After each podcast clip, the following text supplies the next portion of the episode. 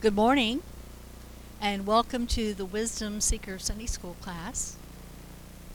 My name is Tammy Stewart, and I am the teacher for this Sunday. This uh, teaching follows the seminar teachings on the prophet. I thought Pastor uh, had put together an excellent package of information about the prophet, beginning with establishing the prophet, types of prophecy, false prophets, seers, and prophets, uh, apostles and prophets, and then, of course, uh, at the end, there was the saints and the prophets. We, as a body, affirm that the role of the prophet does bring a measure of structure to the church. I have entitled my teaching Mantles and Coverings, and the subtitle is Gifts and Callings. In biblical times, a mantle was typically a large, loosely fitting garment made of animal skin. Now, the mantle served a practical purpose of keeping people warm and protecting them from the elements, but it also served a spiritual, as a spiritual symbol. And in the case of the prophets, which is what we're talking about, it was a sign to show that they were wrapped in God's authority. Now, secondly, the mantle also provides a depiction of a New Testament principle. The mantle is an indication of the anointing of the Spirit on people whom God has chooses, chosen to be His prophetic ones. Now, this isn't on your handout because this is my introduction, but in Romans 11:29, it says, "For the gifts and callings of God are without repentance." Now, without repentance means that God won't change his mind about what he has called us to do. If God called you, that calling is still there, whether or not you have obeyed. And God also gave you a gift. And you know what? That gift is still there as well.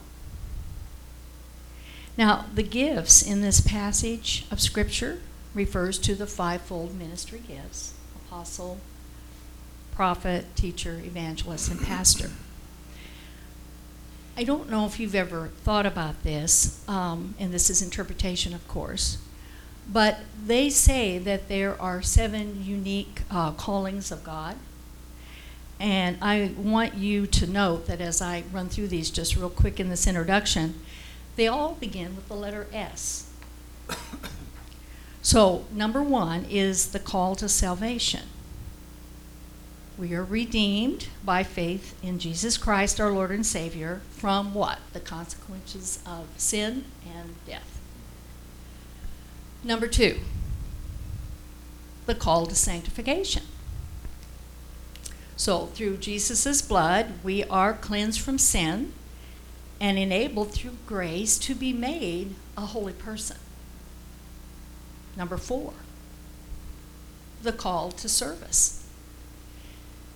That satisfies the needs of people, which in turn expresses thanks to God and leads others to praise Him. It builds up the body of Christ. And then number four, the call to separation to be separated is to disconnect from the world and not to have fellowship with those of the carnal world who do not believe or accept God. Okay, number five, the call to sonship. The process of becoming a son by following the example and leadership of Jesus. Number six, the call to subjection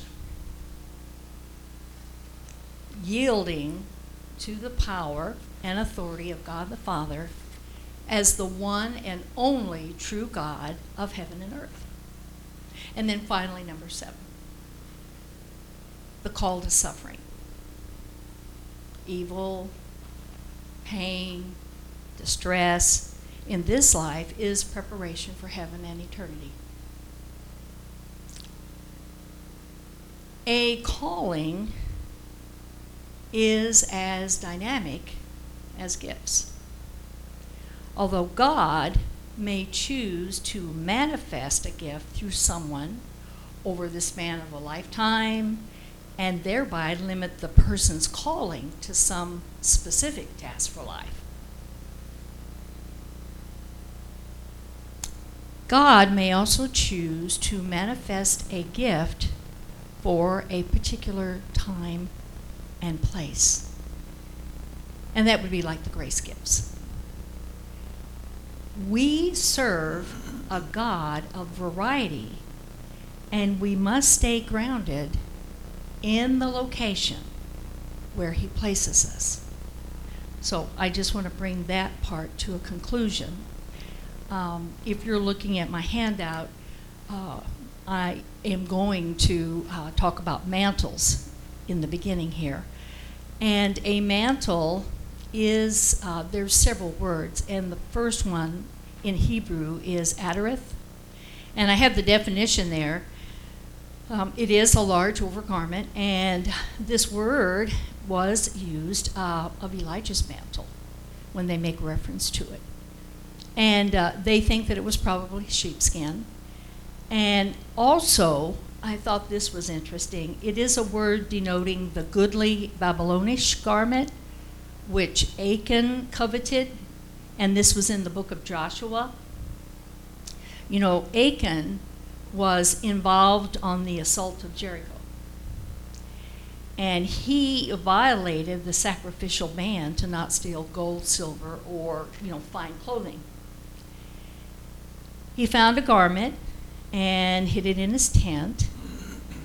And uh, it was quite a treasure that he had found.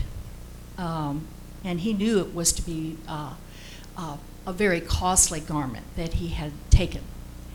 Um, no one knew about this, it was on the sly, and it was discovered when Israel could not defeat their enemies at Ai.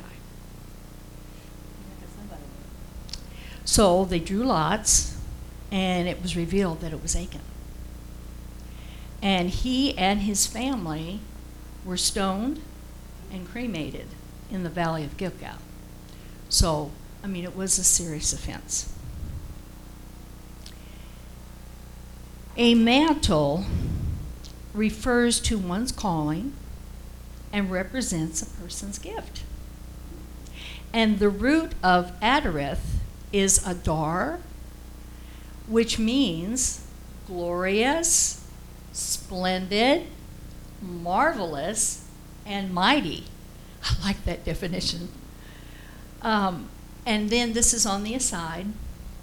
Uh, Adar is the last month in the Hebrew religious calendar. Its time span is February to March. And it is considered the best period to remove any barriers in pursuit of personal holiness. We just came through the seminar at that time period. Uh, secondly, it is an occasion to create or bring to life something new. And lastly, a time of completion being the last month of the Hebrew year. There was definitely much activity in the spirit realm, you know, during the seminar about these uh, three facets that I mentioned uh, personal holiness, uh, creating something new spiritually, and finally, uh, a time of completion. I had no idea. I find that very uh, interesting. All right, let's go to our first scripture.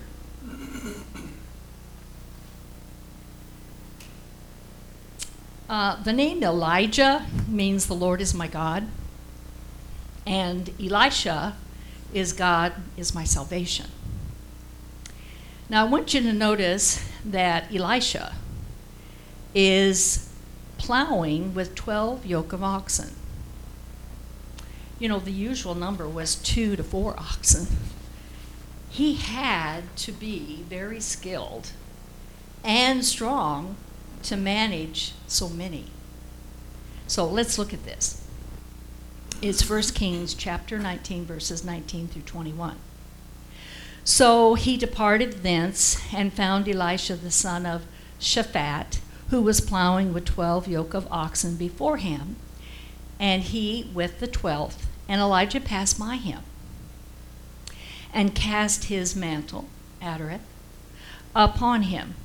And he left the oxen and ran after Elijah and said, Let me, I pray thee, kiss my father and my mother, and then I will follow thee. And he said unto him, Go back again, for what have I done to thee? And he returned back from him and took a yoke of oxen and slew them and boiled their flesh with the instruments of the oxen and gave unto the people. And they did eat. And then he arose and went after Elijah and ministered unto him. Concerning the call of Elisha, you know, it was an unexpected summons because he was plowing. It also appears that he was a great man by the size of the feast uh, for his family before he left. It appears that Elisha cheerfully and with great with a great deal of satisfaction uh, he leaves all to accompany Elijah. Now, notice that Elijah did not wait for him. Scripture tells us Elisha went after Elijah and ministered to him.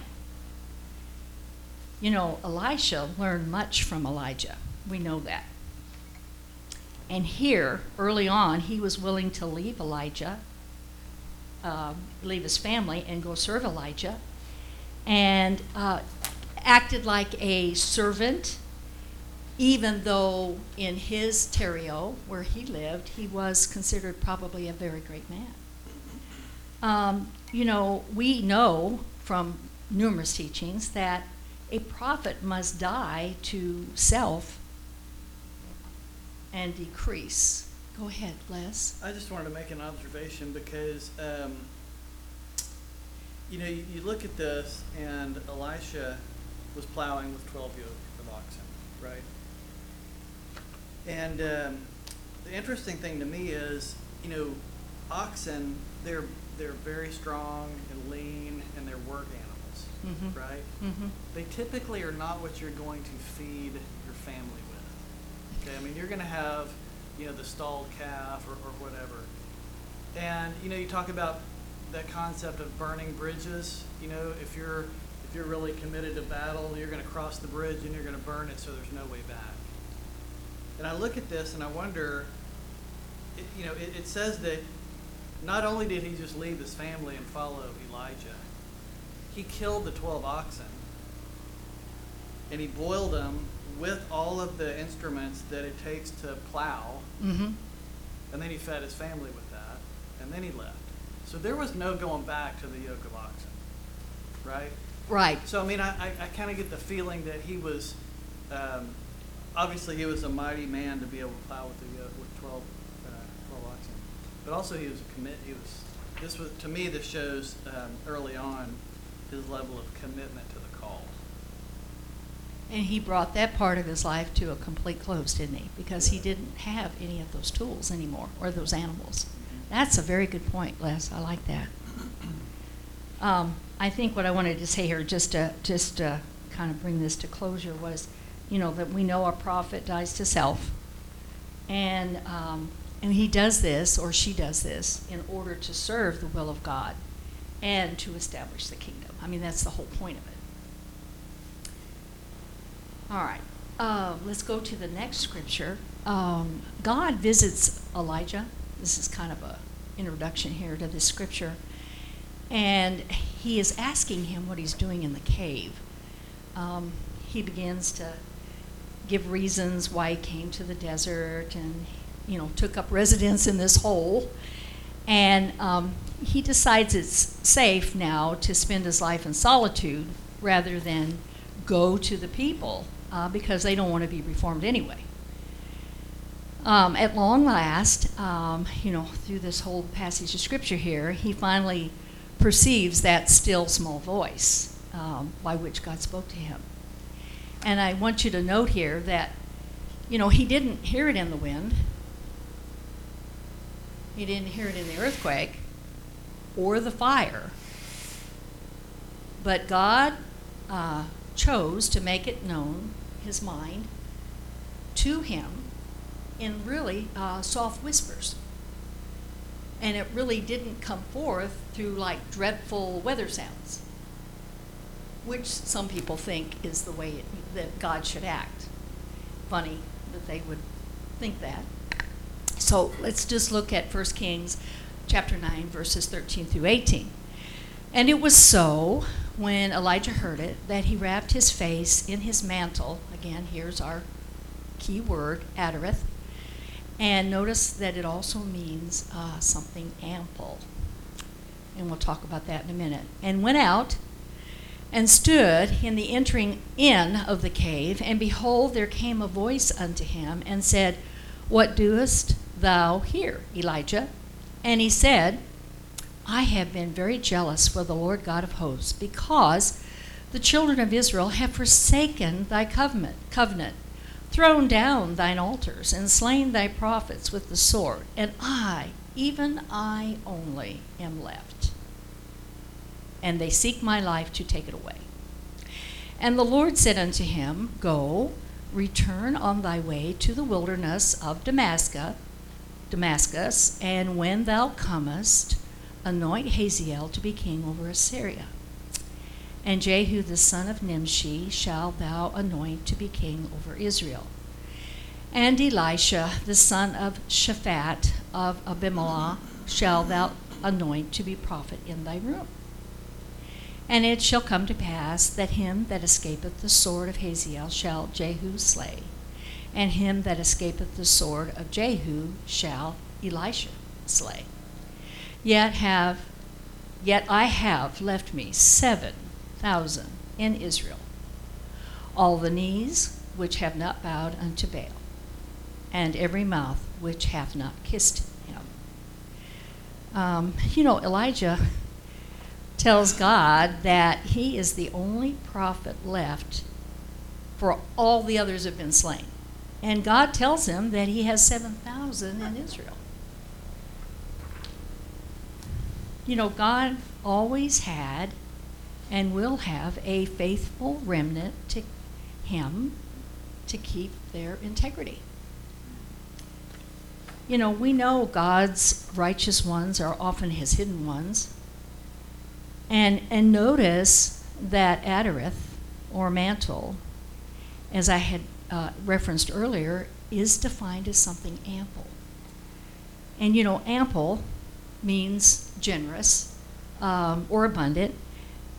Elijah's calling and identity was expansive enough for whatever task God required of him to accomplish.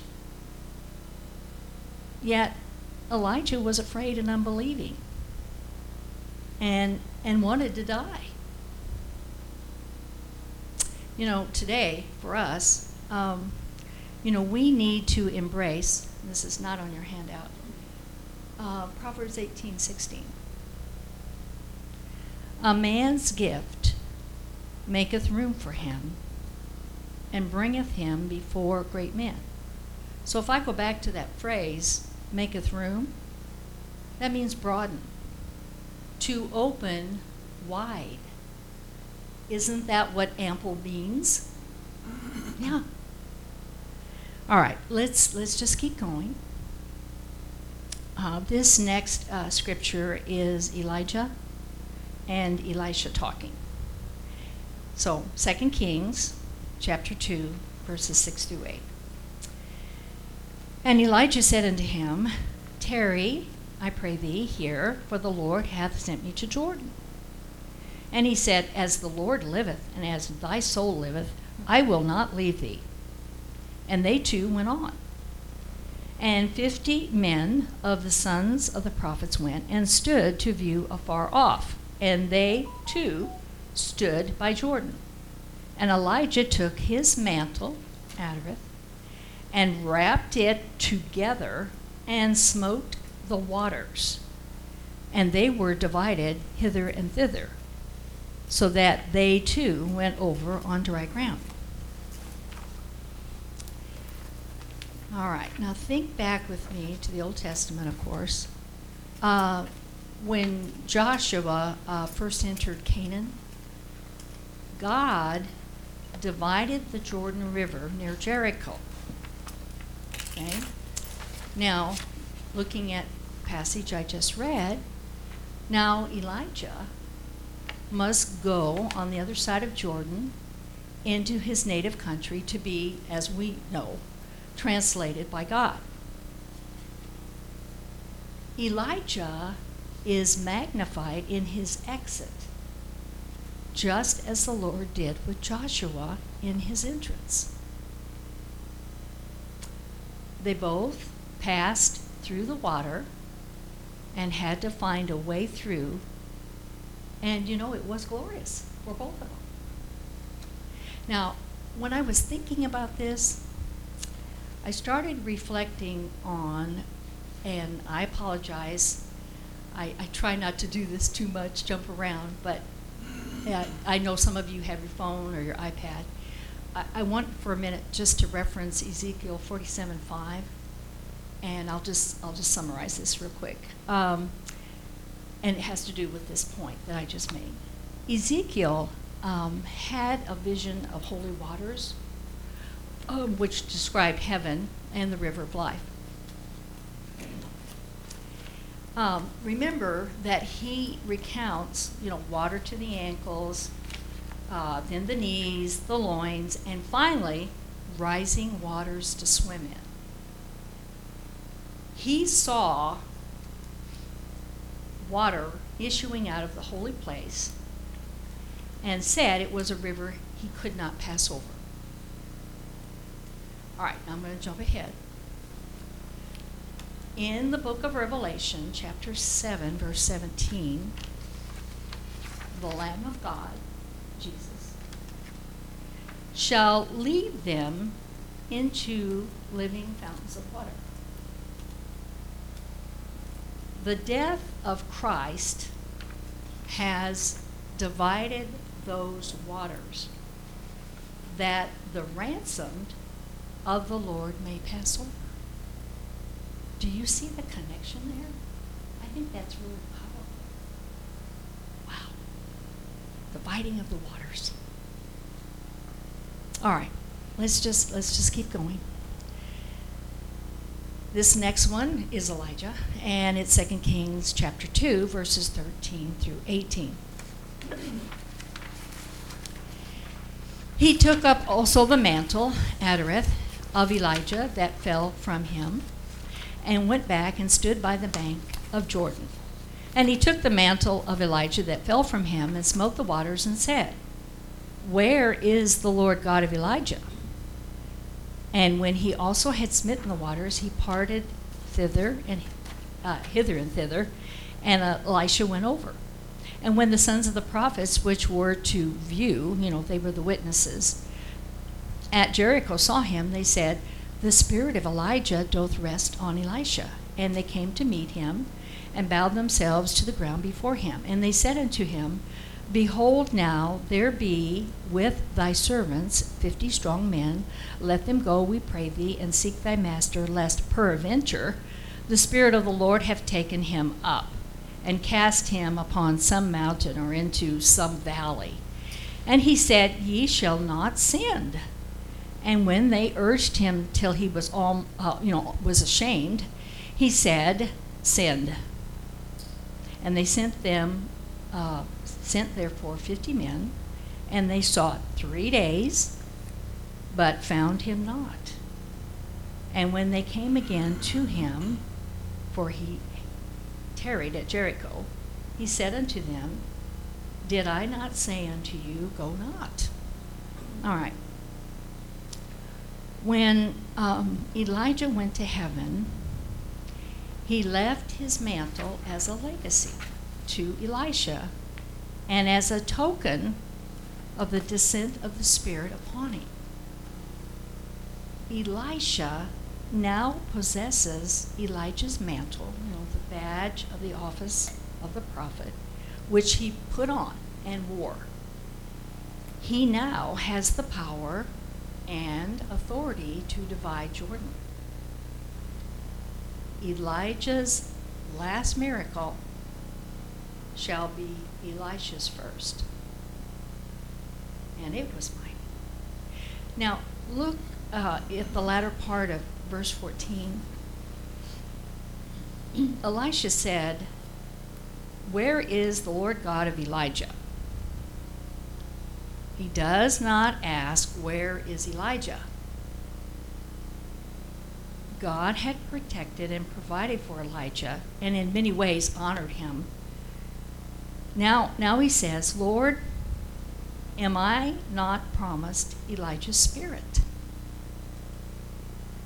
We have lost Elijah, but we have not lost Elijah's God. The Lord God of the prophets is the same yesterday, today, and forever.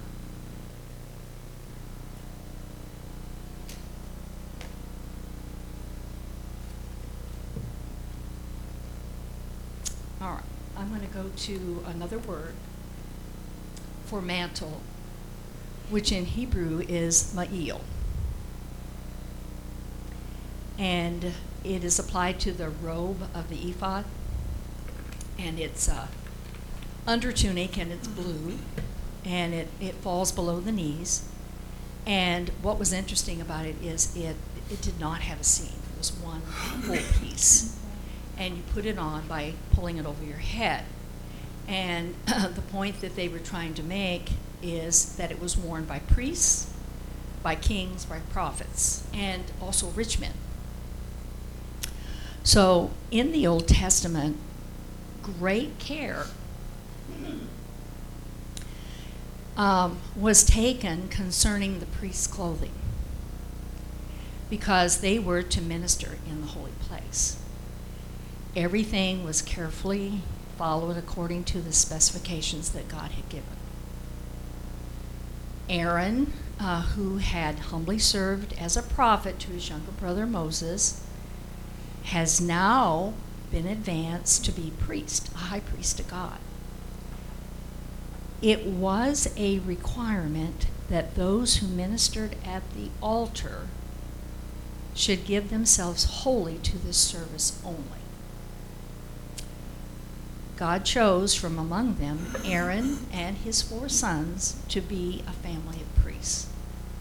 And Aaron's lineage descended, from his lineage, descended all the priests of the Jewish church. Now, that's not so important uh, for us, but uh, my next point I think will kind of reinforce that. So, let's keep going. Remember, we're talking about a garment here. So, Ezekiel 25, uh, 28, 1 through 5. Um, and take thou unto Aaron thy brother and his sons with him from among the children of Israel, that he may minister unto me in the priest's office, even Aaron, Nadab, and Abihu, Eleazar, and Ithamar, Aaron's sons, and thou shalt make holy garments for Aaron thy brother for glory and for beauty. And thou shalt speak unto all that are wise hearted, whom I have filled with the spirit of wisdom, that they may make Aaron's garments to consecrate him, that he may minister unto me in the priest's office. All right, so we're going to talk about these pieces of clothing now. Can I stop for a second? Yes. Just so you comment on what you, what you just read, you know, I, I love the fact that that was pointed out, that the people who made the garments were filled with wisdom. Because I think, you know, a lot of people struggle with what they're called to do as if it's not an important function. And all these guys said, well, you know, like they made the garments. You know, they didn't have any big role, they weren't in front of the people, they weren't, you know, They were unknown. but they were filled with wisdom. And it just shows that everyone that God calls, He's going to equip and fill with wisdom to do their, their part. And it's important. Excellent. Anyway, go on. Yeah, I like that. I like that very much. All right, so let's let's look at these garments. now, as I go through this, I want you to know that there are six garments we're going to reference here. And remember that the number six is the number of man. All right, so let's see, four, verse four. It says, And these are the garments which they shall make. Okay, here we go. A breastplate, and an ephod. Now, I looked this up because I wanted to make sure I had it straight in my head. It's a shoulder piece. And then the next thing is a robe, which is the word that we're focused on today, uh, uh, ma'il. And uh, ma'il um, is a, I didn't mention that earlier, but it is a covering. That's how they identify it. And a broidered or reticulated. Now, what they're talking about, coat, and what they're talking about is a checkered coat. Um, then we have a mitre, and uh, it's the turban or the, the headpiece. And then there's a girdle, which is actually belt. It's the belt. So there are six pieces here. And they shall make holy garments for Aaron thy brother and his sons, that he may minister unto me in the priest's office. And they shall take gold and blue and purple and scarlet and fine linen. So, you know, a lot of detail here. The priest's garments were appointed for glory and beauty. And, you know, when you think about us today, um, our adorning as priest to God under the gospel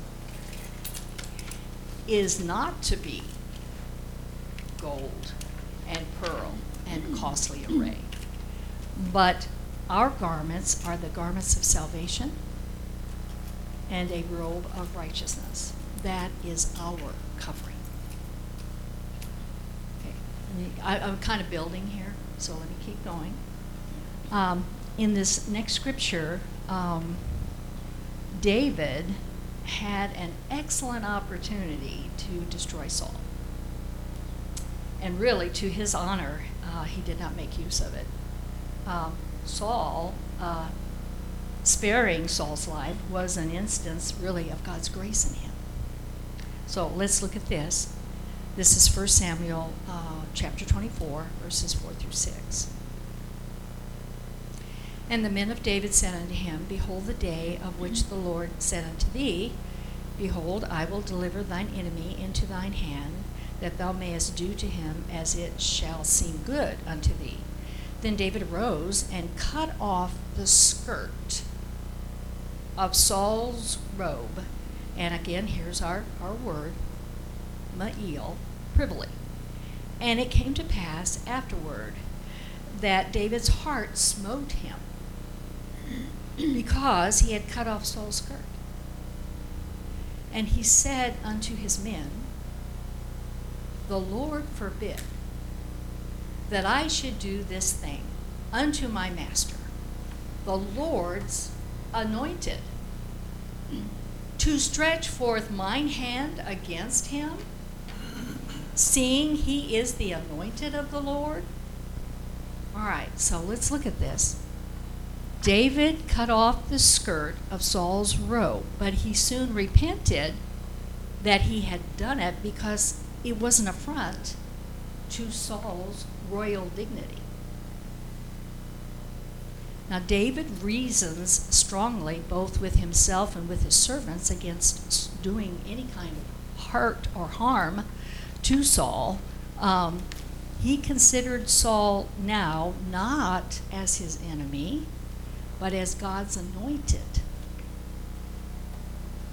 Saul is the person whom God had anointed to reign as long as he lived, and who was under the protection of divine law and authority. Now, the only point I have here is, let's jump to today. Let's think about the structure in the church. Let's start with the top.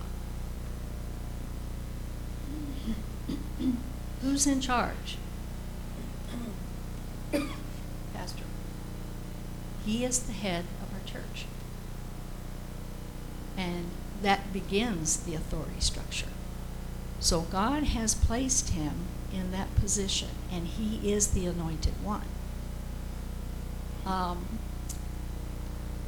when you don't see eye to eye, probably with maybe something he has taught or preached or released, you need to take that to the Lord, and you need to deal with that through because God has placed him in that position. Now, God also will take care of Pastor Ron. You know, he looks after him too. But under his authority, we need to accept. If we cannot accept what he says, then we need to get with God. Because resolution has to be uh, effectively done. Because otherwise, there is that division that occurs, as you know. So, that's, that's my point there. And I, I wanted to make that because you can see what happened with David. And oh my goodness, what a story that was of being pursued by Saul and the things that had happened to him. And all of a sudden he has this opportunity, but he doesn't take it. Why? Because that was God's anointed. All right, jumping ahead now. Uh, let's go to um, Job. Um, the history of Job begins with an account um, of his great piety, uh, his great prosperity, and then the devil comes, and he did all that he desired to do against Job in order to provoke him to uh, curse God. So let's read these two verses. Then Job arose and rent his mantle and shaved his head and fell upon the ground and worshipped. And he said, Naked came I out of my mother's womb, and naked shall I return thither. The Lord gave, and the Lord hath taken away. Blessed be the name of the Lord. In all this Job sinned not, nor charged God foolishly. All right, so Job, uh, he's conducting himself like a man under afflictions. Uh, you know, he arose, he rent his mantle, he shaved his head.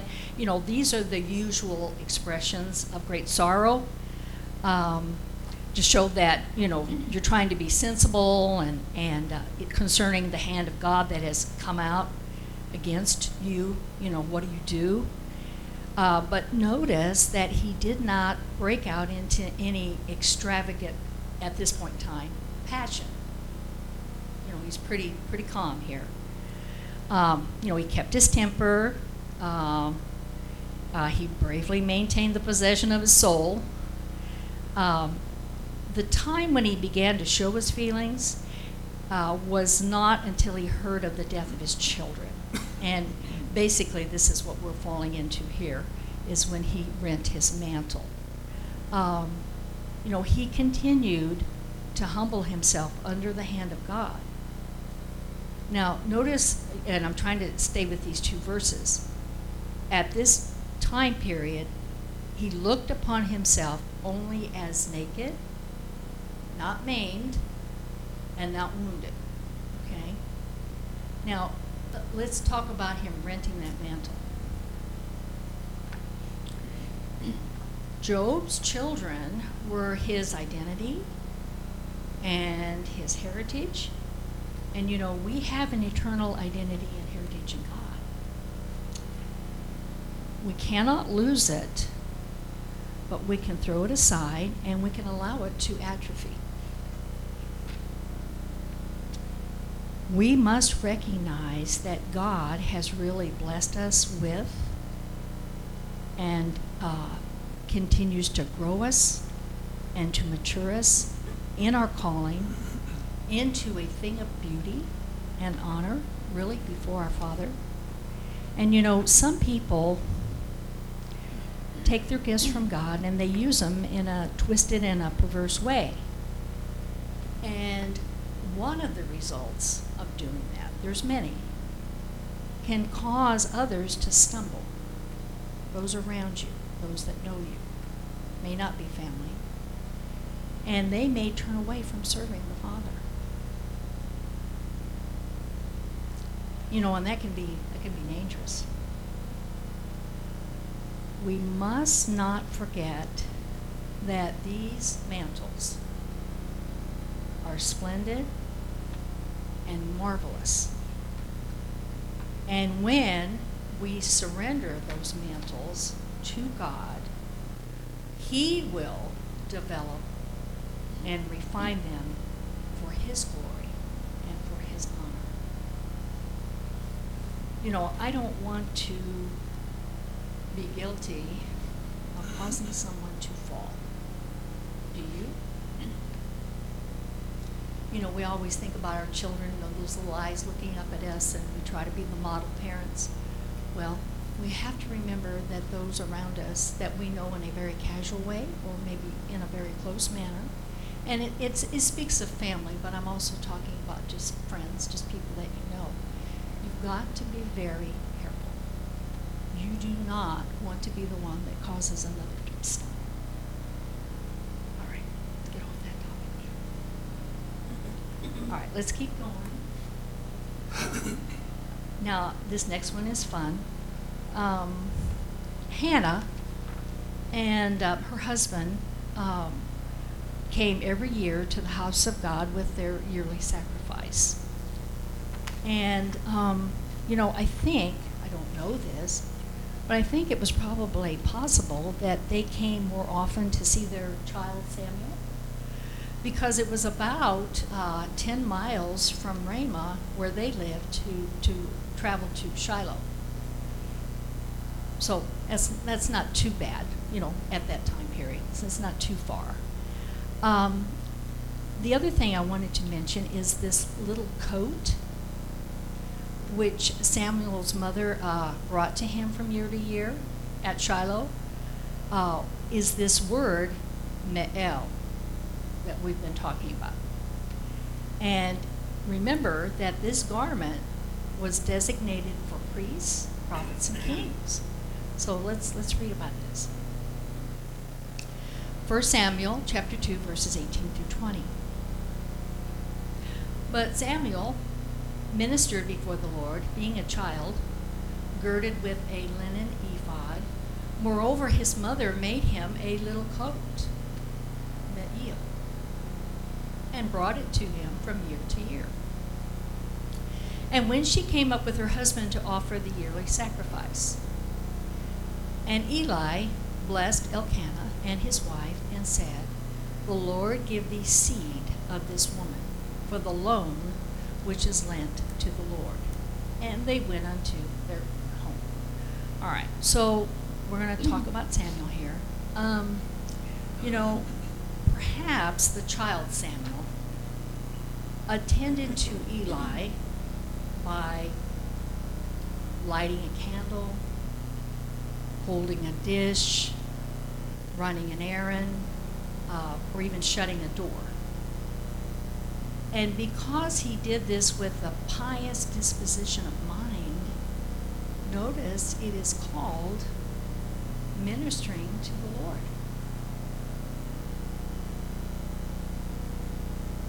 You know, further in Scripture, it talks about uh, the blessing he received from the Lord. It says he grew before the Lord as a tender plant in strength and stature, and especially in wisdom and understanding. Samuel was in favor with the Lord and with man. He was chosen as high priest over Eli's sons.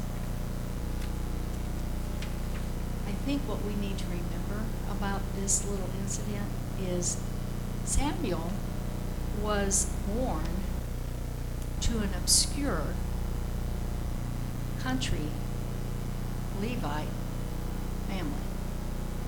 They were really unknowns, except for this, you know, this section that we have in the Bible. about.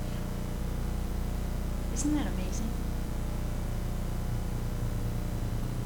You know, they were they were just, you know, one of the masses, just one of the many, many of the poor that lived at that time period. Isn't that just like God? It's amazing, just amazing. All right. Um, my my last word for mantle is covering.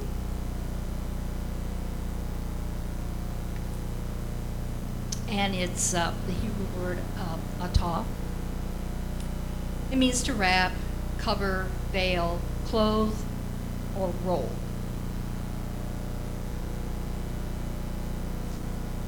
And uh, I, this is an unusual scripture I picked, but there's a point to this as well.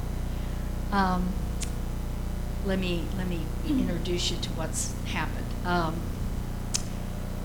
preparations were um, in the making that a war with the Philistines would put an end to the life and reign of Saul. Um, so Saul is in a very despairing and desperate condition. So what does he do? He's going to consult a witch to bring Samuel up, who has died. Now here's the thing. Divination was expressly forbidden by the law. It's in Deuteronomy chapter 18, verse 11. And Saul and the witch knew that. Okay? So let's read this. 1 Samuel chapter 28, verses 7 through 14. Then said Saul unto his servants, Seek me a woman that hath a familiar spirit, that I may go to her and inquire of her. And his servants said to him, Behold, there is a woman that hath a familiar spirit of, at Endor. And Saul disguised himself and put on other raiment, and he went, and two men with him. And they came to the woman by night, and he said, I pray thee, uh, divine unto me by the familiar spirit, and bring me him up, whom I shall name unto thee. And the woman said unto him, Behold, thou knowest what Saul hath done, how he hath cut off those that have familiar spirits, and the wizards out of the land. Wherefore then layest thou a snare for my life, to cause me to die? And Saul sware to her by the Lord, saying, As the Lord liveth, there shall no punishment happen to thee for this thing. Then said the woman, Whom shall I bring up unto thee? And he said, Bring me up Samuel. And when the woman saw Samuel, remember that? She cried with a loud voice. And the woman spoke to Saul, saying, Why hast thou deceived me? For thou art Saul. And the king said unto her, Be not afraid, for what sawest thou? And the woman said unto Saul, I saw gods ascending out of the earth. And he said unto her, What form is he of? And she said, An old man cometh up, and he is covered, atah, eh, which means to wrap, with a mantle. Here's the other word, ma'il. So we get both of them. And Saul perceived, notice what Saul did, and Saul perceived that it was Samuel. And he stooped, or uh, he's, he's bowing with his face to the ground, and then he prostrates himself. All right, now here's what I want you to look at. Notice that Saul never saw Samuel, he only perceived it was him. Okay? The woman, the witch, actually saw Samuel and she described him to King Saul.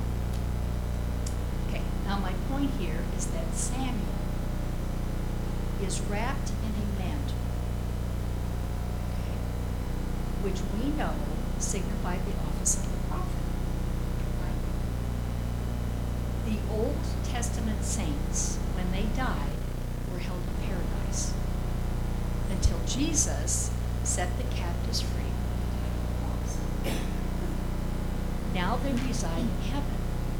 So let's go back. I referenced this scripture earlier. It was Romans eleven twenty-nine. The gifts and callings of God are without repentance, which means they're irrevocable. Forever. Our gifts and callings are eternal and everlasting. Okay, here's my point. Samuel clearly shows us that as the Old Testament leader, he still retained his spiritual gifts while he was in paradise, even before Jesus him free. You know, we hear this a lot, but if you think about this particular incident, it really nails it down, right? Okay. I probably won't finish, but let's keep going for this particular word covering here. Um, this is uh, Jeremiah. Um, uh, let me give you a little introduction to the scripture. Um, he had uh, faithfully delivered his message from God to the people, but uh, they had contempt for the message and they denied it was from God. And so they ended up taking Jeremiah with them to Egypt.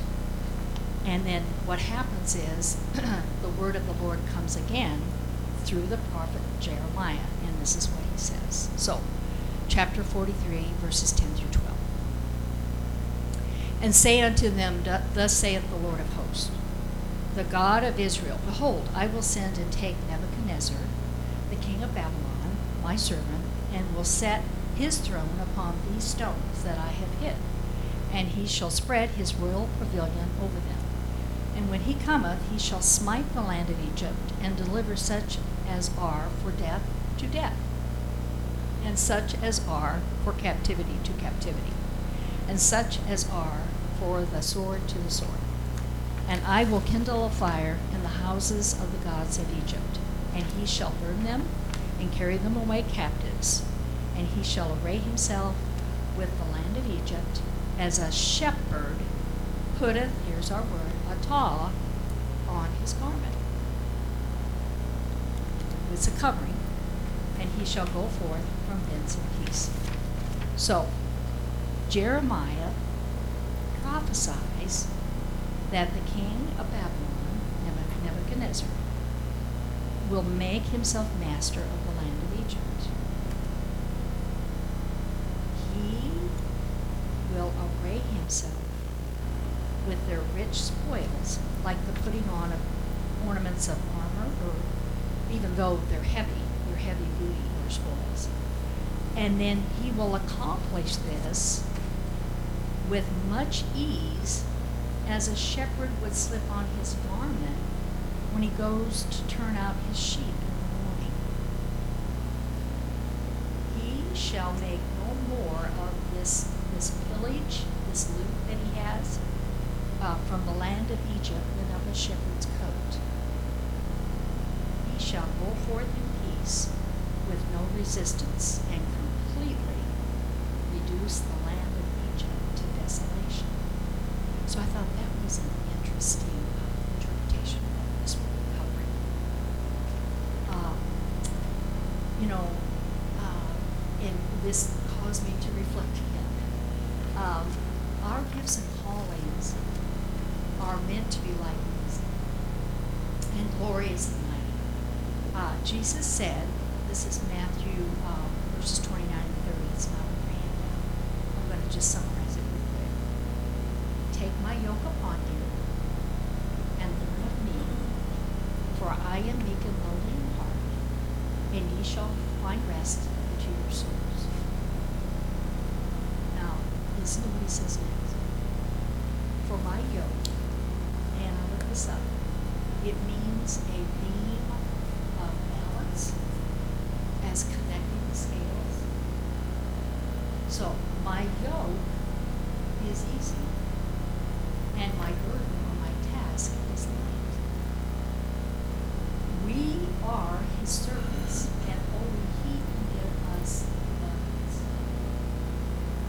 which is a force born in us that tends to produce in us an equilibrium of balance, something that always remains constant.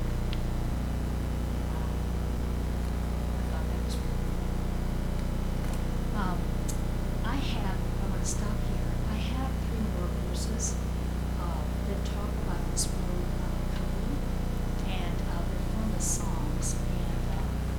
really uses that. Uh, that first one in Psalm seventy-one is, he talks about his enemy's words. And then the second one is about creation. And the last one is about the enemies again and their deeds or their actions. So that concludes my